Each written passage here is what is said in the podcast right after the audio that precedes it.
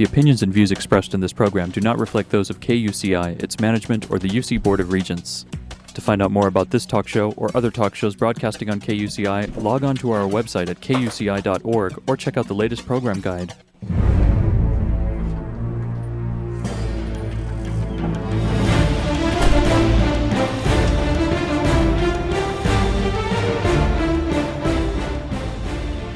You're listening to KUCI 88.9 FM in Irvine and KUCI.org on the web. Welcome to Privacy Piracy. I'm Lloyd, I'm the show's engineer, and your host is Mari Frank. Mari's a local attorney and certified information privacy professional. She's the author of several books, including Safeguard Your Identity, From Victim to Victor, and The Complete Idiot's Guide to Recovering from Identity Theft. She's testified many times in Congress and the California legislature on privacy and identity theft issues. And you may have seen her on Dateline, 48 Hour, CNN, NBC, ABC, O'Reilly Factor, and many other shows, including her own 90 minute PBS television special, Protecting Yourself in the Information Age. To learn more about this radio show and our great guests, please visit kuci.org slash privacypiracy. Hey, Mari, what's our show about today? Well, Lloyd, today our show is about some very interesting things. We're going to talk a little bit about mobile apps, and then we're also going to talk about net neutrality. And I read this wonderful article in the Daily Journal by John Stephens, and I thought, well, we have to get him on the show. And he has a wonderful background. So let me tell you a little bit about John. And I have his article right in front of me here. Um, John Stephens is a partner at Sedgwick LLP, a law firm in Los Angeles, and he pra- his practice is based on media and entertainment litigation, intellectual property, licensing and transactions, and specialty insurance coverage and litigation. John handles matters for a diverse client base, and his entertainment and media clients include media entities, magazines, television and radio stations, production companies, entertainment technology companies, computer technologies, online content and software providers, and more. And he um, he counsels clients on protecting intellectual property rights, which is a huge issue now with the internet. And he handles intellectual property transactions such as software licenses, product licenses, uh, right sharing agreements, and merchandising and branding deals. And he is very astute in some of these important privacy issues that we're going to talk about with regard to mobile apps and net neutrality. So, John, thanks for joining us from Los Angeles. Oh, thank you for having me, Mari. It's a pleasure to be on your show. Well, I really enjoyed your articles, and I thought this would be fun to talk about. Let's talk a little bit about mobile apps because here we are sitting on the campus of the University of California in Irvine. Everybody's using their iPhones and their Androids and all their apps. And of course, even all the business people driving by are doing the same. So, what is the concern with mobile apps and the collection of lots of personal data? Well, this recently came to light in a uh, Edward Snowden revelation to the Guardian uh, newspaper uh, recently. And what happened was Snowden revealed that both the NSA and the British spy agency were taking advantage of what they called so-called um, leaky apps. Yeah. And what happens is, and everyone's had this experience, when you open an app, it asks to it gives it asks you for an okay for locating your location and so forth. And normally people would say yes and click on that and move on. Well, what that does then is it basically opens up your phone and opens up whatever the app is going to. For example, if it's Facebook app, opens that up to anyone else who wants to siphon off that information. And what I mean by that is, um, I'll give you an example, and this was the example used in the article. They called it the golden nugget, and the reason why they called it that is because that's what the NSA considered to be the highest or best uh, possible scenario for for getting information from a user that opened an app, such as a Facebook app, and uploaded a photograph or an image, um, which people do. They take a picture and they upload it to Facebook. Um, problem is, there's not only metadata associated with that that's being transmitted, which the NSA can siphon off, which would give information such as geolocation, um, but also it would open up whatever information you have on your Facebook page to the NSA. So not only does the NSA know where you are and when you're there, um, but also and what you're doing basically, but also your age, uh, gender, uh, your status, your buddy list, uh, your contacts, um, all the information you would want not to have uh, the government or anyone else to get a hold of. you're basically opening it up without even knowing it. And, and, and the problem comes in that these app developers have these uh, built-in openings into the apps uh, for different reasons, but they're not giving the consumer adequate notice that the privacy, their privacy is being breached. Exactly. So, so what should these developers and some people are, are, are, developers right in their garage. I mean, there might be people listening in right now that are developers.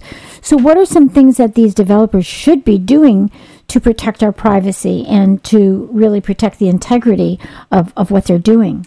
Well, what they should be doing is not having uh, that data uh, collected and then available. But the reason why they do it is because there's a financial gain. Right. In other words, they sell that information. They gather that information and they sell it. They claim when they develop these apps that they need that information to uh, work out bugs and make apps better. But the reality is they're just making money off of selling your information when you're using the apps. And, and, and the problem is that they're not giving you notice that they're obtaining that information. Right. And you know, people think, "Oh, this is so cool. This is free." Well, there is no free lunch, right? I mean, obviously, exactly. the reason that they're developing is they they want to make a living off of it, and they have to make it some way. So you know, people just aut- automatically give a lot of that information. So, for example, they they ask for more information that they really that they really don't need, right? Correct. Exactly. And and you hit the nail on the head that there is no free lunch. I mean, you think either an app is free or it's 99 cents. What a great deal, and I get to use it. But the problem is, every time you have that op- that app open, you're giving away your private information, such as your location, your um, your stats, uh, you know, any of your contacts, that sort of thing. It's just open for anyone else to. I, I, I call it siphoning up, but anyone else to just you know glom onto and gather. Yeah, so it can be sold, basically acquired by the government, which we've already seen, and it can also be sold to other companies, and then you open yourself to other companies or even to people who might stalk you or something. So it's it's really Right. m- more uh, invasive than you might think. I know. Um, Obama had come out with some privacy protections, but there really wasn't anything that was going to uh, deal with this issue, was it, w- in terms of the NSA? No, I didn't see anything specifically other than uh, efforts to try and keep the information from falling into the wrong hands. But what does that mean, right? I mean, what, what who determines what the wrong hands are, especially if you don't know where that information is stored or or what that information is. Right. So so it's kind of it's lip service, really, to the issue. There's no there aren't currently any laws in place that uh, address this issue uh, square on or, or head on. I know California Constitution has a privacy clause Yes. which could be utilized, um, but you know a lot in a lot of instances the government, especially the federal government, takes precedent, especially when they will you know utilize uh, you know national risk as a justification for doing something that they're doing, which is what the government's been doing lately with respect to uh, terrorism and, and issues of safety and health and so forth. So we really need to be looking at their privacy policies and look for that before we absolutely, you know, download some of these apps to see what's really happening. I mean, if you don't care and you, you know, you don't realize. I think a lot of people don't realize how, what they're subjecting themselves to when they share all their information, and I think that's what's um, a little bit scary until something terrible happens that they become a victim of identity theft or they have some other kind of privacy invasion or something happens, they just pretty much are so excited to download this really cool app that they don't take the time to even look at what is going to be done with their personal information, right? Correct, and I think it takes a grassroots effort to this point where more people are educated as to this issue to you know lobby or push politicians to enact laws to address these issues because right now it's it's sort of like the wild west in terms of the way this is proceeding. I mean, these app developers, like I said, are gathering information and they're selling it, and that's why you have a lot of instances where you know you'll be shopping in a store and you'll get um, geotag advertising, specific advertising to you where you're at and, and what you're looking at. Even and they'll do that even in department stores now. Right. Uh, so so that gives you a clue as to someone you know looking over your shoulder as to what you're doing and your and your behavior patterns, your shopping patterns, all of that. Yeah, so it's, like really- mi- it's like Minority Report already is here, right? Remember that movie? Yes, I do. I do exactly. That's, that's uh, spot on. Right. Um, I mean, really, all, all people can do at this point is either you know make sure their apps are closed when they want them to be closed, or just be very careful as to what information is transmitted and when, um, especially if, if the person is con- specifically concerned about privacy as far as what he or she is doing at any specific time or at any specific location. Right. Right. Yeah, I turn off that location uh, s- software on my on my phone whenever. I'm not using it. Yeah, Correct. but but you know, but of course you got these cell towers, you know, that tell you where you are. You know what I mean? They will, and that's permanent too. That data is permanent. That's the other thing about the internet is all this information that goes out into the internet is permanent. Yeah. Whether it's something you post, some you know, some even even a text conversation.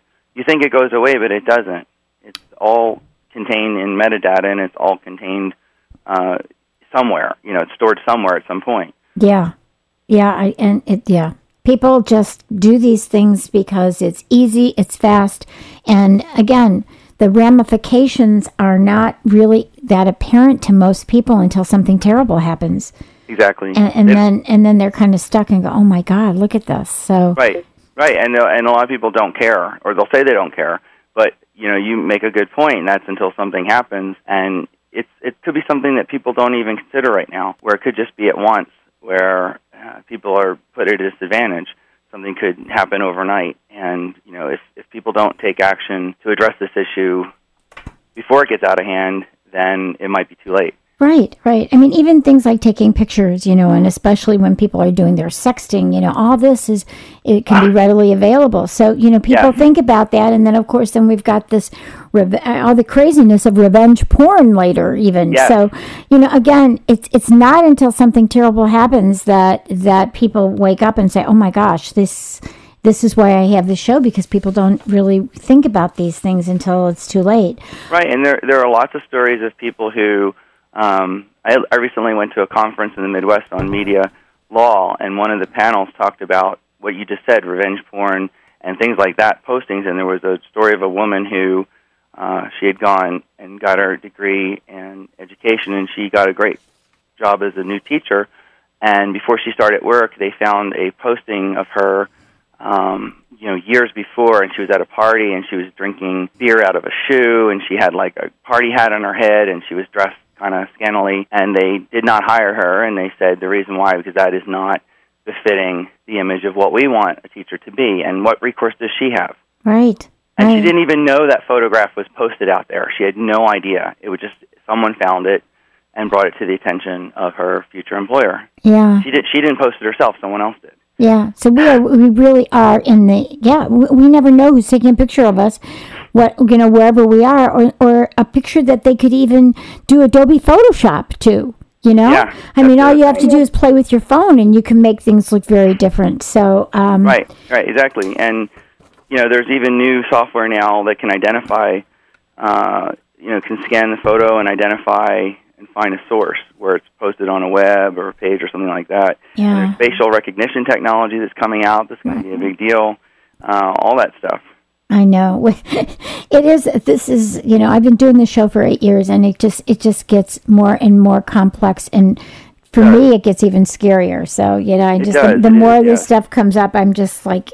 I'm so glad that I can at least share this information with people who want to listen in and at least be conscious. So, as consumers, the only thing we can do is try and read these privacy policies and and not download. You know, I I have a Windows phone, so I'm kind of limited as to what I can download anyway. And my husband he has it too, so that I always said, if you know, if anything happens, Lloyd, I can use your phone. You know, because if I have something that I can't use your phone, if you fall down and hurt yourself, I need to be able to use your phone. So he always gets mad that we have these Windows phones. He says, I want an iPhone or I want to have all these other phones that I can do all these things. And frankly, I'm glad that I don't have that many apps. Even even my flashlight app, though, you know, wants to know where I am, and I I wouldn't know. I wouldn't I know. tell him. Compass, all of it. Yeah, they do. It's what do they need that for? You know, it's crazy.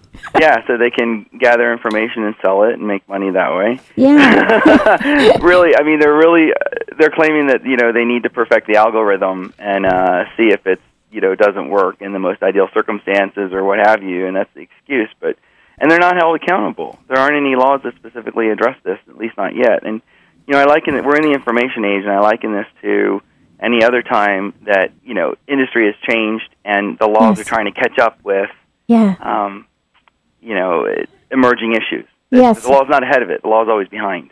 Yeah. It it is. It's um, you know, you got everything from First Amendment rights to oh my gosh, it's you know, how do you how do you sort all this out? Absolutely. Let's let's switch gears a little bit and talk about what is net neutrality. Ah, good good topic. Um, you know, it's interesting. Net- neutrality. A lot of people either are for it or against it, but they don't necessarily know what it is. Right. so, and I, and I say that a little facetiously. You're but, right. But but it is basically what it sounds like. It's not having any um, disparity or preference or any kind of favoritism for either use of the internet or access to the internet um, or delivering services on the internet. And and the best way to describe this is to think of it like giving a person an advantage or a company an advantage over others based upon pay. And I'm not talking about whether you buy a DSL line or a T1 line. I'm talking about literally buying the same service but getting favoritism as to either the delivery of your website or um, access, so Mm. either side. And right now, the big issue that has come down is that for many years the FCC had rules in place that allowed for the, the stability and the maintenance of net neutrality, which is what it's been since its founding, which is why you can go on the web and you can get access to different websites and you know whatever like i said whatever your um, whatever your service is whether it's dsl or whatever it's going to be the same in terms of the level of access. Well recently there was a case um, it was a circuit court case that said that the fcc uh, can regulate but it was doing it in the wrong way. In other words they categorized these service providers the wrong way so they need to basically go back to the drawing board and these net neutrality rules they have in place are no good right now and so big companies like Verizon and other providers are salivating because they want to um, jump on this now, and they want to give preferential treatment to certain companies. Like Netflix is a big example. So they'll give them faster uh, speed service to different um, customers. Or the other thing with net neutrality is these uh, service providers could limit access to certain Ah. websites, and all of it can be done for pay. Right. So it's really then the people who would be able to use the, the web would be p- wealthier people or bigger corporations would have better access than than maybe smaller companies, right? Right, exactly. That's exactly right. And so the losers would be small businesses that are trying to compete with large businesses because the larger businesses would be able to pay for faster, what they call faster lanes on the internet, Right. and um, consumers as well, because consumers could be faced with less choices, less access, because they might have to pay for Right. different different services or different websites based just like they do now for cable, where you buy different channels right. um, and or um, they might end up in the slow lane just by virtue of the fact that they're not as wealthy and they don't have as much uh, in the way of resources. Wow. So the so the big companies then, you know, and I would think the cable companies are all against net neutrality, right? Is that right? They are, they are, and um, the current. It's funny because the current chairman uh, was, I think, a former either worked in the cable industry or was a lobbyist in the cable industry. So he, he kind of has a, a a dog in the hunt or a race or whatever. Right. Um, and his most recent response to uh, the case I talked about earlier was not to appeal it, which would take it to the Supreme Court, but rather go back to the drawing board. And what he's proposing, and they haven't announced it yet, I think it comes out um, Soon. soon. Um, so look for that. Look for that in the news. Yeah. But um, what they're proposing is basically to give everybody a base so that everybody's equal at the base, but do allow for this, what I talked about, these faster lanes Mm. which isn't net neutrality. No, it's No, not the it's not. definition of net neutrality. Um, so it's, inter- it's it's an evolving issue. So I encourage everyone out there to check the news, look at the newspaper, go online since right now it is neutral, and um, and check out this issue because it's it's brewing and it's important. Now, who's who's out there supporting net neutrality? I mean, is it just consumer uh, groups, or or who is it? It is. It's small businesses and it's um, you know consumers that basically don't want to end up paying more for access because the way it would work is um, yes, they would pay a certain amount of money for access, but if certain companies, again, I use the Netflix example, are able to pay more for faster service to these consumers, they're going to turn around and charge the consumers more money. So ultimately, the consumers are going to pay either way. Um, either have to ch- uh, pay more money for access, or they're going to pay more for different websites that they um, sign up for, which will come to them faster. What about other com- countries? I mean, is is net neutrality kind of all over the world? I mean, except for I would think Russia and, and China, they, they suppress websites that they want to suppress. But but basically, like the European Union, is it is it net neutrality there?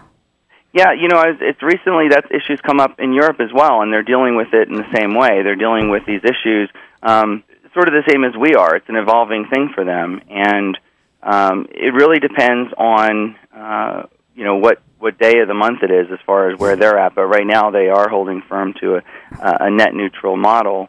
Um, they want to preserve that, and and it's funny that you mentioned the European Union because we were talking about privacy before, and they have much more stringent privacy laws yes. in Europe than we do in the United States. And one of the things that people look for is uh, hope that you know with globalization that the United States would at least come in line with Europe as far as privacy laws. And that's, right. Well, uh, know, big companies have to honor the European Union, and, and you know they have to honor the the the opt-in regime that um, that the European Union has, but we have opt-out. So I mean, right yeah. now they are they are honoring. They have to if they want to do business with um, the the Europeans. They have to do that. So yeah, right. I wish that uh, that we would have more of the protections that they have there as well. Yeah, and and and going back to net neutrality, I know, like I said, it is a, rec- a very recent issue for them, and they are pushing very hard and firm to stay net neutral. And you know, I should hope that we as a country should follow that example. Um, and it remains to be seen how this is going to play out. Um, the FCC could go back to the drawing board and recategorize uh, ISPs as um, what they call common carriers, like a utility. Oh. And so that's a debate right now you're going to hear about in the news as well, whether or not you want to consider a internet service provider as a as a utility, in which case the government should regulate it, like water or telephone mm. or anything else like that, so people have equal access and they control it in terms of what's going on, um, or is it part of just the free market system and capitalism where companies that invest a lot of money can do whatever they want. so, what's happening right now with all the ISPs? What are they doing? Um, well, right now they are, uh, you know, stuck with the framework of net neutral. They haven't okay. moved. It's like a gentleman's agreement. They haven't moved on this issue. I see. They haven't made any changes. I think they're waiting for the next cue from the FCC. So that's why it's important these new rules that are being proposed by the FCC to see what exactly they are, and then also what the FCC does is it solicits input for any kind of changes. So there's a there's a period of time that goes by where the FCC is going to solicit input for the rule changes where the public can respond. So the public is encouraged definitely to um, chime in on this issue and give an opinion. But the, uh, so this doesn't have to go through Congress or anything, huh? This is the FCC can make its own rules, and they don't. Yeah. have... oh goodness! Congress gave the FCC power. Congress created the FCC, so it's right. like an arm of uh, or a branch of. Uh, you know, it, it came into being basically by right. virtue of Congress. Right. So they can make their own rules, and and right. and can Congress but, go ahead and change the law? Well, I guess they do. They have the right to to make a law and say we're going to have net neutrality, or they could. Yeah, they could. They could override, or they could just take away that power. I mean, when the when Congress set up the FCC, they set up certain parameters. They set up certain rules for it to operate by, and this is in the court. The Verizon court already said that this is within the power of the FCC mm. to regulate. So it's already there. So um, so what you know what could happen is Congress could regulate on this issue and basically take that away from the FCC. Mm. But I don't know that Congress right now is you know able to get much of anything done. At least it doesn't seem like it. That's true. That's true. Yeah. Yeah, and but it just does seem like there's a conflict of interest where the head of the FCC was was um, part of the the cable network before. I mean, that just uh, that just does that smacks of cronyism yeah. to me. But yes, yeah, it's it's really uh, hard. I'm being real careful not to express no, too many of my I own know. personal opinions. I know. I'm trying yeah. to be I'm trying to be somewhat somewhat um yeah, but that unbiased. does right.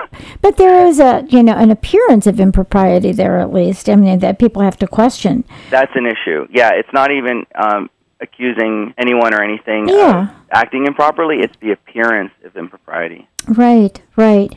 So here we are, you know, in a free marketplace. So so you know, how does that go with our like capitalism? You know, how how why should we regulate so heavily if we've got this free marketplace? I guess that's the other side of the coin, right? Well, yeah, and you know, I mean, we don't have a pure capitalist system. I mean, there's always going to be regulation. It's just inevitable. It has to be because otherwise, I mean, look at all the regulations we have now to protect people. Right. Um, things in with dealing with the environment, the workplace, even when you go to a store. Um, and and the way that works is the government can impose rules and regulations for the health and safety of the public. mm-hmm. And so regulation to you know keep the internet open would fall within that that rubric would fall within that concept that you know you're regulating for the health and safety of the public. I mean, you could give the most extreme example: somebody trying to get a hold of an emergency uh, vehicle or something like that by virtue of uh, you know either voice over IP or an internet connection, and and they're they're denied access. And Right. so I mean, you you could you could make these arguments. It's possible uh, for regulation if, if necessary. So so you're always going to have regulation in in our system. It's not pure capitalism. So the question then is, you know, where's the balance? Where do you go? Do you go more towards extreme of free market and and less regulation, or do you have a certain amount of regulation, or do you have heavy regulation? So that's the way you have to view this as sort of a uh, you know a spectrum. I can't even imagine what it would be like where we where we didn't have net neutrality. You know what I mean? I just you know like everybody's on their cell phones and they can look up anything on the internet. You know, you're sitting at dinner and you say, "Gee, I wonder, I wonder who that guy is." You know, that was in that show, and then you look it up in two seconds, right? Yeah, I just wonder how you know, right? I mean, you can have your cell phone on you, and and it, it isn't like you have to go find an encyclopedia or wait till you get home. You got it right there, and I wonder how that would change. I think it would be really frustrating. Um, I had a I have a weird example that may or may not even apply to this, but you know, last night I was out and about, and um, you know, I have I have an iPhone, and uh, I have Google as my setting for my search engine. Right. And for some reason, last night, because I do the same thing, I'm out. I think of something, I want to look it up Right. all the time. And for some reason, every time I opened up the search uh, app, the engine, Yeah. Safari, it would go to Bing, and it was really frustrating because I don't like Bing, and I'm not I'm not saying it's bad. I just I prefer Google because I'm used to it, Right. and I couldn't figure out why that was happening, why that changed. And so finally, I looked in my settings, and somehow it had changed, and I didn't change it, and I don't get that. But but my point is this: it would be it was very frustrating to me to have to go through that process because I wasn't able to find things the way I normally do Yes. and it seemed like it was actually slower. So I think that would be the that would be a view of what the world would be like. You would be limited. You would be sent in a certain, you know, either a certain search engine or a certain set of websites.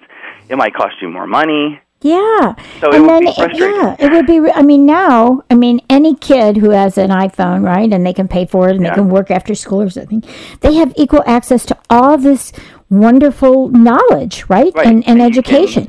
And that would just really change because it would be more expensive. It would be the people who have the money. That, that have access Correct. to that information. So I think it would Like- be terrible. Like if you did a search, and no matter what the search engine, and certain different options came up for websites to go to for bits of information. Let's say you go to one and it takes forever to open, and you go to the other one and it opens right away. Yeah. Well, it, in this world that we're talking about with that net, without net neutrality, the one that took forever to open, let's say it's a small mom and pop shop that are selling something. They'd lose out. They don't have the money to pay for the fast lane. Right. But the other one that opens right away, it's Yeah. the fast lane and they paid for it and it's a big company. Well, it's just how not, is that fair, right? it isn't fair. It's not fair.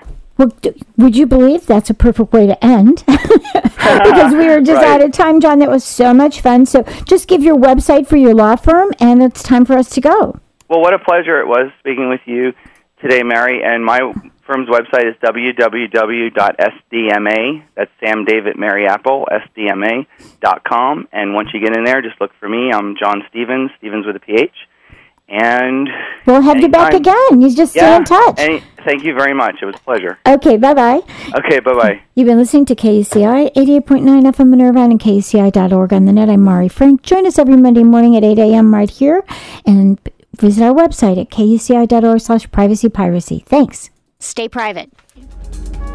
The opinions and views expressed in this program do not reflect those of KUCI, its management, or the UC Board of Regents.